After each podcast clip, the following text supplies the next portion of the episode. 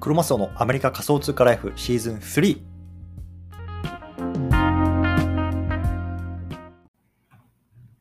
OK。じゃあ今日もやっていきましょう。毎日スペースですね。よろしくお願いします。今日いちがつのじゅういちにちですね。水曜日ですかね。はい。でね、今日のテーマなんですけども、今日はね、デイフォーエヌエフティー×Twitter 攻略準備編ということでね、お話していきたいなと思います。まあね、あの、ここ数日か、えっと、こう、デイワン、デイツー、デイスリー ってことで、まあ、デイフォーが今日なんですけども、まあ、何を話してるかっていうと、まあ、今ね、こう、エヌエフティー の分野で、こう、Twitter のね、アカウント、まあ、いわゆるフォロワーさんを伸ばした行方で、どんなことをね、今したら伸びるのかっていうところのね、いわゆる講義みたいな形なんですけども、今日はね、デイフォーというところで、いよいよね、じゃあ、どんな風にね、まあ、これからツイートしていけばいいんだろうっていうところを、まあ、いきなり入るんではなくて、まあね、まずは準備編というところで、あの、やっていきたいと思います。はい。でね、まずね、えっと、ちょっと簡単に今日出たニュースをね、少し話していきたいなと思います。で、えっと、上の方にね、ツイート貼り付けているので、じゃあ右、一番右の方に行っていただくと、そこからね、まあ、えっと、行っていきましょうか。でまず一つ目、えっと、クリエイタートークンコントラストライブラリー。まあ、めちゃめちゃ長いんですけれども、まあ、これ、えっと、新しく出た、えっと、なんだろうな、あの、ものですね。で、これ、今日のボイシーかな、えっと、プレミアムかなんかの方で、雪早さんもね、解説していたので、もしかしたら聞いた方いるかもしれないんですけれども、まあ、デジ大学っていうね、まあ、あの、エヌエフティー をやっているところのね、リミテッドブレイク社っていうね、会社があるんですけども、そこがね、まあ、新しいね、えっと、いわゆる、なんだろうな、ブロックチェーンというか、ブロックチェーンか、ブロックチェーンの企画みたいのを、まあ、イーサリアム上の企画みたいのをまあ考えたんですね。で、まあど、いろんなことができるんですけども、例えばね、まあ、あの、エヌエフティー を持っていると、まあね、その持っている期間に応じて、まあね、そのロイヤリティフィーがまあバックされたりとか、まあ、そんなところがあるんですけど、まあ、とにかくね、まあ、ここ今日話したいのはこれじゃなくて、まあ、それをね、まあ、なんだろうな、えっと、採用したというか、開発したデジ大学をやっているリミテッドブレイク社のデジ大学ってね、まあ、どんなプログラムなのっていうね、エヌエフティー コレクションなのかっていうところの解説をね、まあ、過去にしてます。なのでね、まあ、このツイートを下の方行っていただくと、それ読める、読めるようになってるんですけども、いわゆるね、フリート、フリートゥーオンっていうね、まあ、あの、新しい概念で結構今注目されているので、もしね、興味がある方はそちら見てみてください。はい、じゃあこれ一つ目ですね。で、次、もう一つ左に行っていただくと、えっと、デンデコデンっていうね、これもまた新しい日本のプロジェクト、エヌエフティー プロジェクトなんですけども、今日ね、あの連続ツイートはそれを解説しました。うん。なので、これもね、もし興味がある方はぜひ読んでみてください。これね、まあ、日本初のプロジェクトなんですけれども、結構ね、謎に包まれてるんですよ。で、どうやらね、まあ、大手の企業がバックについてるんじゃないかみたいな噂もされてます。なので、それがね、どこかっていうのは分からないんですけども、まあ、結構ね、えっと、海外でも、まあ、あの噂されているプロジェクトになっていて、例えばこの界隈で有名なね、ゼネカさんとかっていう方いるんですけども、あの人とかもね、もうすでに買ってるとかっていう話なので、どうなんだろうな。結構面白いなと思って僕は調べてみてました。で、これがね、例えば日本のお守り文化とか、あとはね、七福神とか、まあね、結構僕らにこう馴染みのあるようなこう日本の文化っていうのをこうふんだんに取り入れた、まあ、ストーリーになっているので、まあ、そのあたりね、もし興味のある方はこちらの連続ツイートも見てみてください。はい。で、次みっつめですね。えっと、Apple。これね、ついに、えっと、ヘッドセット出すんじゃないかっていうニュースがリークされてました。で今年の春ですね、なので、多分あとさん、よんかげつぐらいで出すんじゃないかっていうニュースですね。でいわゆるね、まあ、ヘッドセットだと今、あの Facebook、まあ、旧 Facebook 社、ね、今メタ社ですけども、メタクエストっていうのがね、この前、メタクエストプロなんかのやつを確かせんごひゃくドルぐらいですか、だから日本円でにじゅうまんじゃくぐらいで、まあ、新しいの出しましたけれども、まあ、それをね、はるかに上回る、まあ、さんぜんドルぐらいの価格帯になるんじゃないかって言われてます。だからまあもうヘッドセットいっこよんじゅうまんえんですよ、ねで。なかなかこれ手が出るものではないと思うんですけども、いよいよね、まあ、Apple がこういうようなところに入ってくるというところで、まあね、あのメタバースなんかにもいよいよこう ガーファ がね、まあ、本格的に入ってくるんじゃないかっていうニュースなので、まあ、メタバースといえばもちろんね、まあ、エヌエフティー とかブロックチェーンとかそういうようなところとまあ密接に関わってくるので、まあね、もういよいよ ガーファ もね、このあたり、本持ちかななんていうことを思ったので、まあ、ぜひこれも見てみてください。はい。で、えっとね、次ふたつ、ツイッター絡みのニュース出てます。で、ひとつめがね、ツイッターコインっていうね、機能新しく実装されるんじゃないかっていうニュースのリークですね。で、これ何なのかっていうと、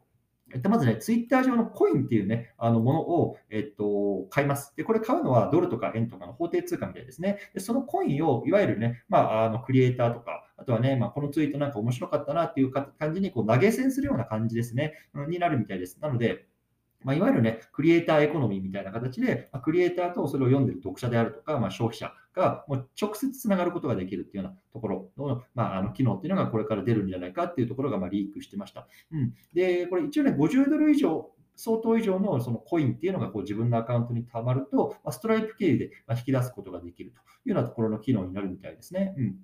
なので、まあ、現在は、ね、こうドルとか円とか、まあ、そういうのは法定通貨でしかコインが買えないらしいんですけども、もしかしたら将来的には仮想通貨、ね、ビットコインとか同時コインとか、そのあたりで買えるようになるんじゃないかなんていう、ね、噂も出ているというところで、まあね、僕のこの、まあ後で話しますけれども、この エヌエフティー×Twitter の攻略メルマが、ね、あの発信してますけれども、そこでもね、これからどんどんどんどんこう、ね、クリエイターがマネタイズしやすいプラットフォームになっていくっていうところがね、一つ注目ポイントとして挙げ、挙げてるんですけども、まあね、あといきなりそういうようなところも出てきましたね。このツイッターコイン、ね、まあ、これがね、いつどういう形で出てくるかっていうのは分からないですけども、とにかくね、まあ、こうやってクリエイターがね、まあ、より稼ぎやすいプラットフォームになっていく。ね、これがね、これからツイッターが目指していく世界だと思っているので、まあ、僕はこういうふうにこうやってメルマガで皆さんに説明しているんですけれども、まあ、とにかくね、まあ、そういうような機能が出たよっていうところを貼っておきますので、これもぜひ見てみてください。はい。で、ちょっと順番前後するんですけれども、えっと、一番左のツイートですね。これ、長編動画ね。あの、これまたツイッターがテストしてますね。いちじかん長編動画垂れ流してるんですけれども、いよいよね、まあ、あの長編動画を YouTube、えすみません、Twitter 上で、まあえー、と投稿できる、それを、ね、消費できる、ね、そんなプラットフォームにもなっていくというような感じですかね。で今やっぱり長編、長編動画といえば、ね、皆さん YouTube、ね、Google 社の YouTube 見てると思うんですけれども、おそらくね、こことをバチバチバチバチやり合うようなプラットフォームになっていくのかというようなところですね。なので、この辺もね、もうイーロン・マスクも長編動画やっていくよというような話してますんで、多分これもね、近々実装されてくるんじゃないかと思います。だから今ね、こう YouTuber として動画を投稿している方っていうのは、そのスキルっていうのをね、こう Twitter 上で使うこともできるようになってくると思いますのでね、これも非常に楽しみな機能だなと思います。はい、ということでね、ちょっと冒頭ごふんぐらいか、あの、使ってしまったんですけれども、今日のね、あのニュースさらっと触っておきました。はい。ということでね、ちょっと本題行きましょう。今日ね、本題なんですけれども、えっと、準備編というところで話していきたいなと思います。で、昨日、今日か、今日の朝ね、皆さんに デイスリー をお届けしました。デイスリー。ね、じゃあ、ここまでで、えっと、まあ、Twitter、今なんで伸ばす必要があるのかとか、まあ、さっき言ったね、この ツイッターにてんゼロ ってそもそもどんなのなのっていうね、ところの説明してきたんですけれども、ね、明日の朝配信される デイフォー の内容ね、今日皆さんの方にまずね、この音声でお届けしたいなと思います。で、デイフォー なんですけども、えっと、みっつの、ね、内容で分けてますね。ひとつめ、大前提ですね。アルゴリズムは変わります。ここの理解まず必要ですというところ。そしてね、ふたつめ、Twitter を伸ばす方法、ね、何ですかというところを、まずね、簡単な答え、さらっと述べておいて、で最後にこうね、本題の準備編というようなところで進めていきます。はい、でまず大前提、アルゴリズムは変わるっていうところ、これね、まあ、あの僕も含めてもう理解しておいた方がいいと思うので、まあ、あの皆さん分かっていると思うんですけど、まずね、話しておこうと思います。やっぱりこの エスエヌエス とかっていうのを攻略する上で、いつでもね、こう通用するような攻略方法って僕はないと思ってるんですね。やっぱりこう Twitter とか、まあ、Instagram とか、そう各 エスエヌエス のプラットフォームがそのね、時代に応じて押したい機能とか、そういうものっていうのは変わってくるので、こういつでも普遍的にこう通用する、ね、あの攻略方法とかっていうのはないと思ってます。ね、だから今ね、A っていうやり方が伸びてるけれども、それがね、半年後どうなってるかわからない、ね。それがいちねんご、もしかしてね、またね、あの伸びるような、あのなってるか、なってるかもしれないし、やっぱりあれはアルゴリズムは変わるんですよね。なので、まあ、そこはね、あの理解しておいてほしいなと思います。うん、で今回ね、僕がこのメルマガ内でね、あの説明している方法っていうのは、やっぱ今伸ばす方法なんですよ。今。で、僕がね、このさんかげつかんこうずっとやってきて、あ、これだったら伸びるなっていうノウハウをね、まあ、あの詰め込んでます。なので、まあ、今ね、まあ、こうやったら伸びるかなっていうところですけれども、これがね、例えばさんかげつご、半年後、ね、もしかしたらいっかげつごね、伸びてないかもしれない。だからそのあたりのアルゴリズムっていうのは、こう自分でね、もうこう Twitter とか エスエヌエス を触りながら、もう、やっていくしかないと思うので、そのあたりっていうのをね、まず大前提として、まあ、あの理解いただければなと思います。はい。でね、まあ、ふたつめ、じゃあ、今日ね、伸ばす方法なんですかというようなところなんですけども、これね、あの、回答を簡単に言っちゃうと、まあ、海外のニュースっていうのを翻訳とか解説する形で連続ツイートにして、まあ、投稿しましょうというところですね。これがまあ現在、ツイッターを伸ばす上で一つの最適解かなと僕は思ってますね。海外のニュースを翻訳して連続ツイートで解説する。ね、これが今現在で、現在のまあツイッターを伸ばす方法で、まあ、一番、まあ、あの一つの最適解かなと思ってます。うん、でまずね、一つ目、海外ニュースなんですけども、やっぱり日本っていうのは、まあね、あの島国っていうところもあるし、別にね、まあ、海外の言葉っていうのを、まあ、あの学ぶ必要がないような、ね、日本語だけでいちおくにせんまんにんがさ、話せる、ね、あの生活できるような基盤があるので、全然正直必要ないじゃないですか。ね、だからやっぱりね、どうしてもこの言語的にワンテンポ遅れてこう海外のニュースとかトレンドが入ってくるっていうのはまあ仕方ないことなのかなと思います。なので、やっぱりね、そこのなんだろうな、言語の壁みたいなところをまあ取り払ってあげる。そこをね、こう日本語に分かりやすくして、まあ、発信してあげることで、まあ、必然的にね、フォロワー、フォロワーさんとか、まあ、そういうところもね、伸びていきますよっていうところですね。これはね、別になんだろうな、エヌエフティー に限らず、まあ、いろんなものをね、あの海外トレンドっていうのをね、こう翻訳して、分かりやすく出してあげたら伸びますよっていうところ言われていると思うので、まあ、このあたりはね、まあ、あのなんだなんだろうな、あの普通のことかなと思います。はい。で、もう一つね、連続ツイートですね。いわゆるスレッドって言われる機能ですけれども、今ね、あの、デイスリー の方でも解説したんですけども、今ね、ツイッターというのは長文機能に力を入れています。で、先日ね、あのイーロン・マスクツイートしてましたけれども、このね、いよいよこうツイッターに長文の機能っていうのをまあにがつの頭に実装するというところをアナウンスしました。うんで今までね、ツイッターっていうのはこうブログとかさ、ね、あの自分のこうメディアとかにこう、ね、読者を流すようなただの媒体でしかなかったわけですよね。例えばさ、こうツイッターでこう、ね、この今日こういう記事書きました、ね、詳しくはこちらですみたいな形で ユーアールエル を貼って、その ユーアールエル を踏むと、ね、自分のブログに飛んでもらうとか、ね、そんなふうにツイッターは媒体としての役割だったんですけれども、これの問題っていうのは、ね、このユーザー、ね、読者っていうのがこのプラットフォームから離脱してしまうわけですよね。そうなので、やっぱりね、こうマネタイズさせるためにも、自分たちがマネタイズするためにもね、このプラットフォーム内にいかにこう読者とかユーザーを留めておくか、これっていうのは、ね、ツイッターのこう流れの課題なわけですけれども、まあ、その中の一つの施策として、こうね、ツイッターノートっていうのをね、実はもうろくがつからこれ出してるんですよ、ツイッターノート。これ日本だとね、知ってる方少ないと思うんですけども、僕は、僕も正直全然知らなかったです。アメリカにいても。これアメリカとカナダと、あと確かガーナとかそういうところだったと思うんですけども、だけでの、かつ一部のユーザーで使える機能で、にせんごひゃくじの、ね、投稿が、ね、できる機能っていうのを、ねまあ、テスト的にこの今年の去年のろくがつからツイッターノートっていう、ね、あのやつをツイッターがすでにやってます。うん、なので、まあ、すでににせんごひゃく字投稿できるような下地を彼らはこの半年間作ってきたので、おそらくね、まあ、長文機能っていうのもこれをベースに何か展開してくるんじゃないかなと思います。うん、なので、まあ、このいわゆるね、まあ、あの一般に我々がね、こう長文をね、何かツイッターで投稿したいなというときは、まあ、ひゃくよんじゅう字のツイートをこうつなげるしかないわけですよね。いわゆるこれがね、連続ツイート、スレッドとかって言われてますけれども、今現時点ではこのスレッドを作ること、ね、連続ツイートを作ること、これがね、まあ、いわゆるインプレッションを稼ぎやすい一つのね、まあ、攻略方法になるかなと思ってます。うんなので僕もこのさんかげつぐらい、ほぼほぼ毎日ね、このスレッド投稿っていうのをしてきました。それによってね、フォロワーさんがガーッと伸びてきたりとかっていうのをしているので、今回はね、このあたりの、なんだろうな、あの、ポイントみたいなのをこのメルマガの中には入れています。はい。ということで、なんかね、あの質問とかコメントあったら、ぜひコメント欄の方に残しておいてください。ね、後でまた触れていきたいと思います。はい、でね、えっと、今日本題ですね、この準備編のところですね、じゃあね、あのそもそも、ね、こう連続ツイートを作るにあたってどんな準備をしていくのか、ね、そんなところを話していきます。で、えっと、今日はね、みっつ話したいと思うんですけども、ひとつめね、こうプロフィールとかヘッダー、これどうやってね、あの作っていくかというところ、ね、ひとつめ、そしてね、ふたつめ、アイコンは変えるなというところ、ね、これふたつめ、なぜかっていうところの理由を話していきます。そしてみっつめね、まあ、翻訳ツールですけれども、このあたりをね、まあ、導入していきましょうという話をしていきたいなと思います。はい。でまあ、プロフィールとかヘッダーね、ツイッター皆さんね、自分のプロフィール欄に行くと、ね、自分の写真であるとか、ね、ヘッダー、こう上のね、こう長方形のところであるとか、あとはね、まあ、あの紹介文ですよね、このあたりありますけれども、このあたりっていうのはね、こう統一感っていうのが非常にね、まあ、大事かなと思ってます。うんで僕もね、もともとこのアイコン、ヘッダー、自己紹介文、このみっつね、統一感なかったんですよ。で僕はね、もともとこうね、あの駐在員、日本の、ね、会社の駐在員っていう形でアメリカの方に来て、でそのままね、ずっとこのあの居座ってるタイプの人間なんですけども、もともとね、僕はこうなんかね、あのアメリカ生活の話しますよとか、ね、駐在生活の話しますよとか、ね、不動産投資の話しますよとか、エヌエフティー の話しますよとか、もういろんなところをね、この僕は紹介文に詰め込んでたんですよ。ね、でそうするとさ、やっぱり読者から見ても、この人何に対してね、どんな発信をしたいのかっていうところわからないわけですよ。なので、この、ね、統一感、ここは僕は、ね、非常に大事だなと思ってます。うん、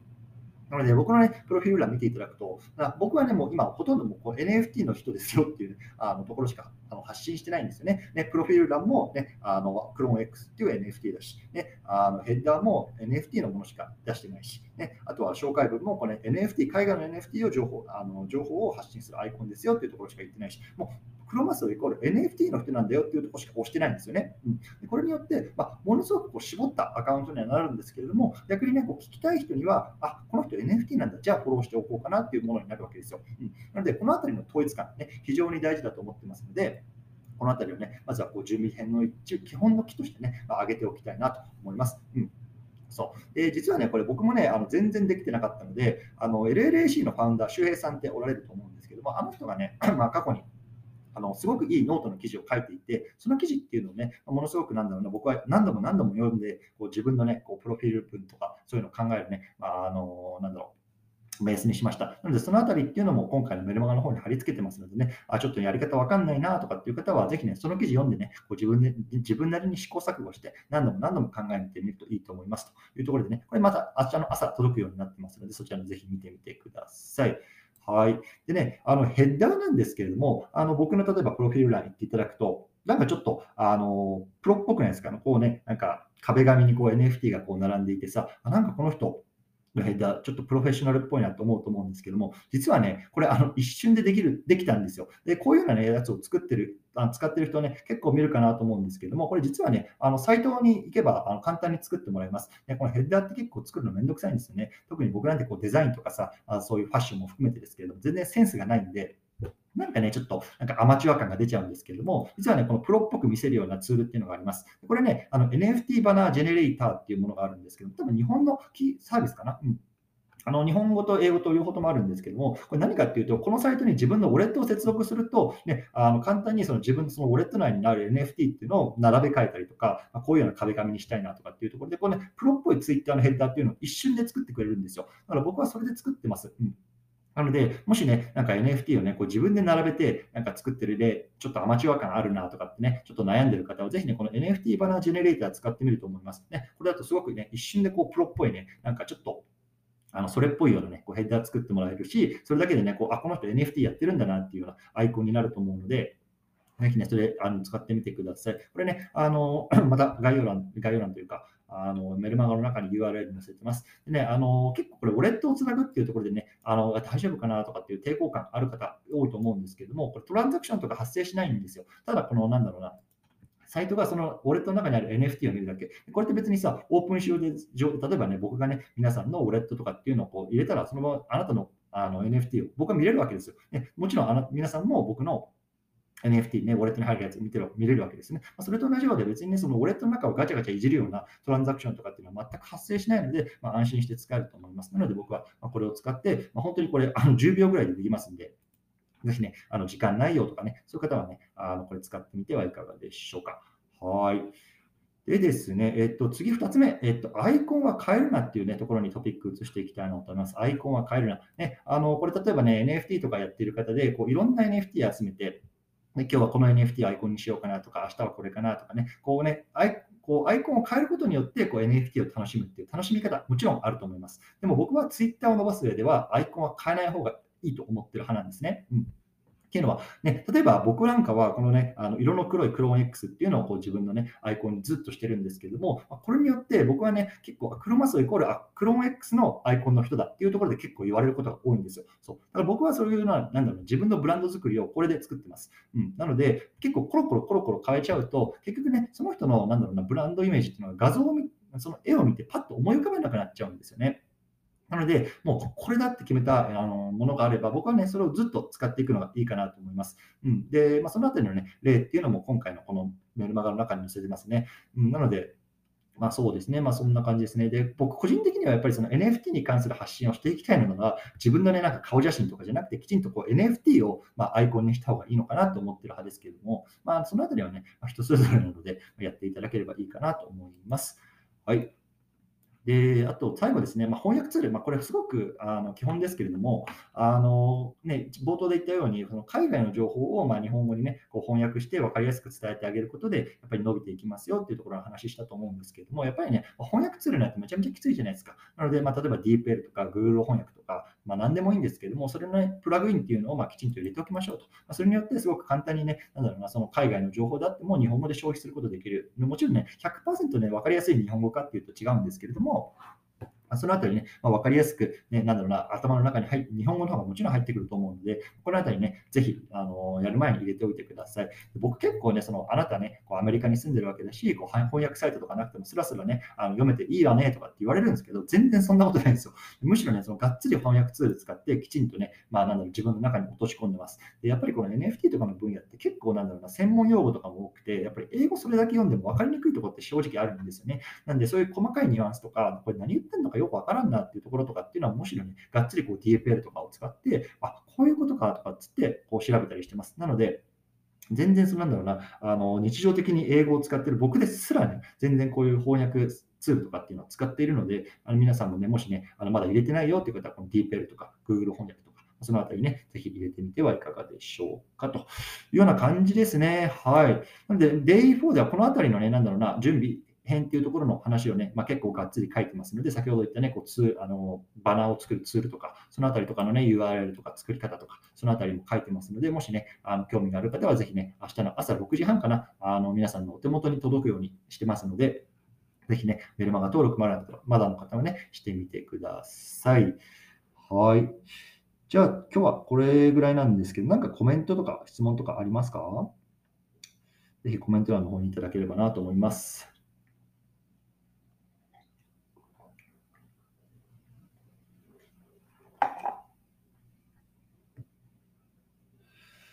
大丈夫ですか？一応ね、えっと、上の方に、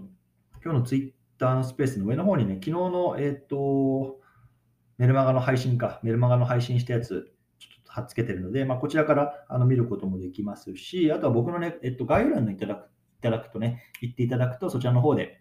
見ることもできますので、もしね、あのまだしてないよっていう方は、そちらの方も登録してみてください。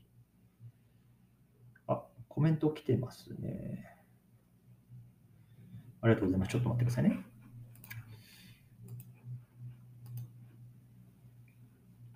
あ、ようこさんでいいのかな？読み方ちょっと ワイオーシーオー ようこさんだと思います。はい、どうもありがとうございます。ちょっとあの質問読み上げますね。どういったアイコンが目を引きますかと言われてますね。あ、どうもありがとうございます。えっとじゃあ僕がまずえっとこのクローン X をアイコンにした、まあ、背景、理由みたいなところをまずじゃあお話ししたいな、自分の話をしたいなと思います。で、僕は、えっと、海外の エヌエフティー トレンドを発信するアカウントにしようとまず決めました。うん、で、そうなったときに、例えば シーエヌピー とか エルエルエーシー とか日本国内の エヌエフティー っていうのをアイコンにしていたら、え、こいつ海外の発信してるのになんかアイコン日本のじゃんってなると思って、そこになんかその、えっていうようなこうギャップが発生するかなと思ったんですよね。なので第一として海外の エヌエフティー をアイコンにしようっていう軸でまず決めてました。うん、でそのその時にじゃあ僕がえっとその時に持ってたいくつかの、えっと、エヌエフティー の中で、まあ、クローン X があったんですけれども、まあ、クローン X っていうのはいわゆるこの エヌエフティー 界隈でね、今のところちょっと最近価格落ちてますけれども、いわゆるブルーチップって言われる銘柄になってます。で、ブルーチップってどうなのかっていうと、いわゆるね、なんだろうな、まあ、価格が高くて、こう、なんだろうな、こう、いわゆる影響力のあるような、まあ、あの エヌエフティー ですけれども、まあ、それをアイコンにしていることによって、あ、この人ちゃんとなんだろうな、あの エヌエフティー のことをこう知ってるんだな、あの、ちゃんとブルーチップ持ってるんだ、まあ、それぐらいね、なんだろうな、あのまあ、エヌエフティー を知ってるんだなっていうようなところの、いわゆる箔がつくっていうようなところかなと思ったんですよね。なので僕はあのこのクローン X を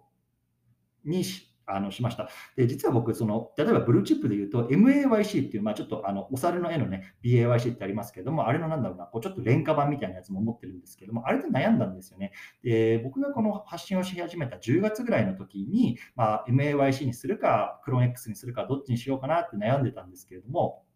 当時やっぱりそのあのアーティファクトとかクローン X の話題っていうのがこのお猿さんよりもちょっと多かったんですよね。そうなので、まあ、ちょっとあのトレンド的に今はお猿さんよりもクローン X だなっていうのを思ったので、まあ、クローン X を選びました。なので、まあ、ちょっとそこでなは悩んでたんですけれども、まあ、結局そういうような理由で当時ちょっとあのホットだったので、まあ、ホットな、ね、あの話題のところをアイコンにしてたら、まあ、ちょっとね、そういうような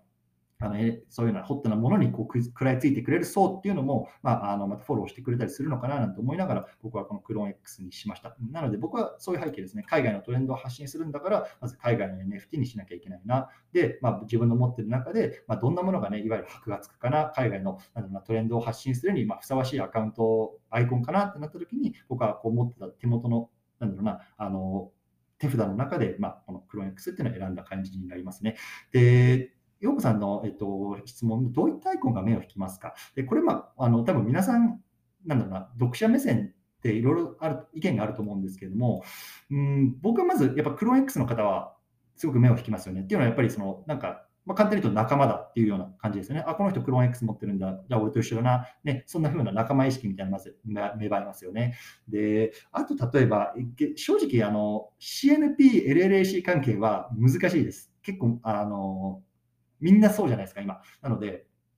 その後、あのそれは結構難しいなと思って、例えば、今日聞いてくださってる方の中に、多分これ、一平さんだよね。うん、一平さんはもう速攻分かるんですよ。っていうのは、この人はサッカー、自分やってました。で、自分のアイコンもサッカーボール持ってますっていうところで、あ、一平さんは エヌエフティー やってるサッカーの人なんだっていうところは僕はもうすぐ分かるんですよね。で、これはすごくなんだろうな、自分のなんだろう、ブランド作りがうまいなと思ってます。ね、サッカーやってます。自分サッカー選手です。かつ、えっと、アイコンもサッカーです。なんで、すごくうまいなと思ってます。例えば僕も、えっと、シーエヌピージェー かなんか持ってるかな、持ってるんですけど、僕は自分はずっとこのポッドキャスターっていうか、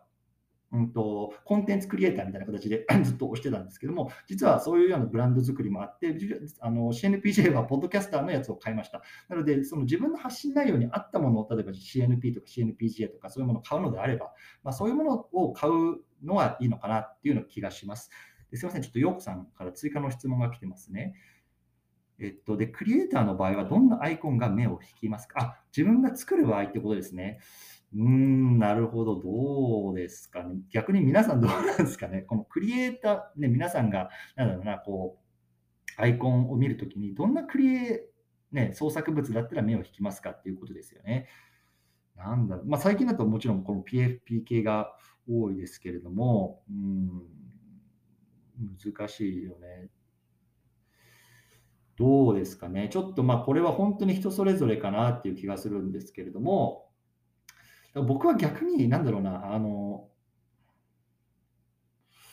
いや、これ難しいですね。例えば、今、パーッと見て、今、このツイッタースペースを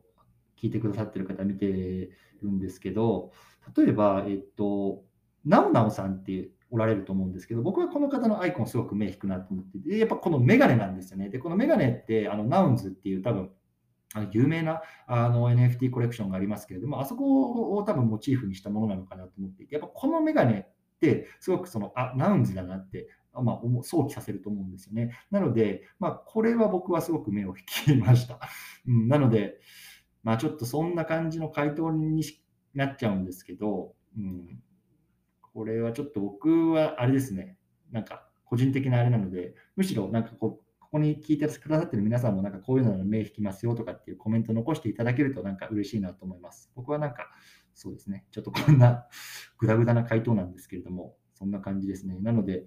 うん、例えばね、あの山黒ちゃんとか、あとはムッタンさんとか、やっぱりクローン X アイコンはまあ僕はパッとやっぱり目引いちゃいますよね。自分がそれなんで。はい。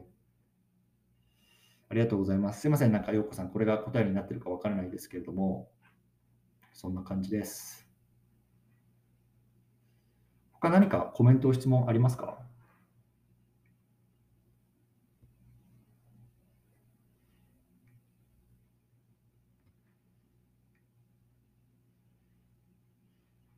アイコン作りは難しいですよね。なので、ここ少し時間取ってもいいと思いますよ、僕は。なんか、どれにしようかなっていう、なんかこう適当にパッと決めちゃうんじゃなくて、なんかどういう、自分のこうブランド、ブラン、自分のブランディングをするためにどういうようなものをこうしていきたいかなっていうところ、あの、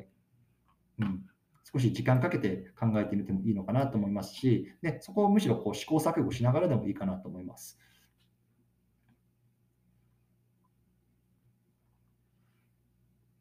はい。あと他に何かありますか？大丈夫そうですかね。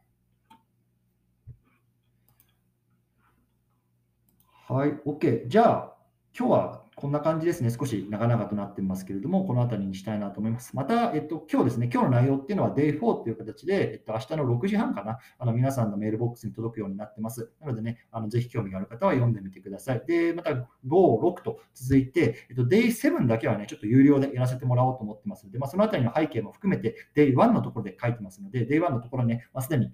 読めるようになってますのでね、概要欄から飛んでいただくと、まあ、あの僕の ユーアールエル から飛んでいただくと、いち、に、さんもうすでに読めるようになってますので、で明日からね、またよん、ご、ろくと配信されるというような形で、ぜひ読んでみてくださいというところでね、また明日もじゅうじはんに皆さんのところで、皆さんとね、お会いしたいなと思いますので、よろしくお願いいたします。どうもありがとうございました。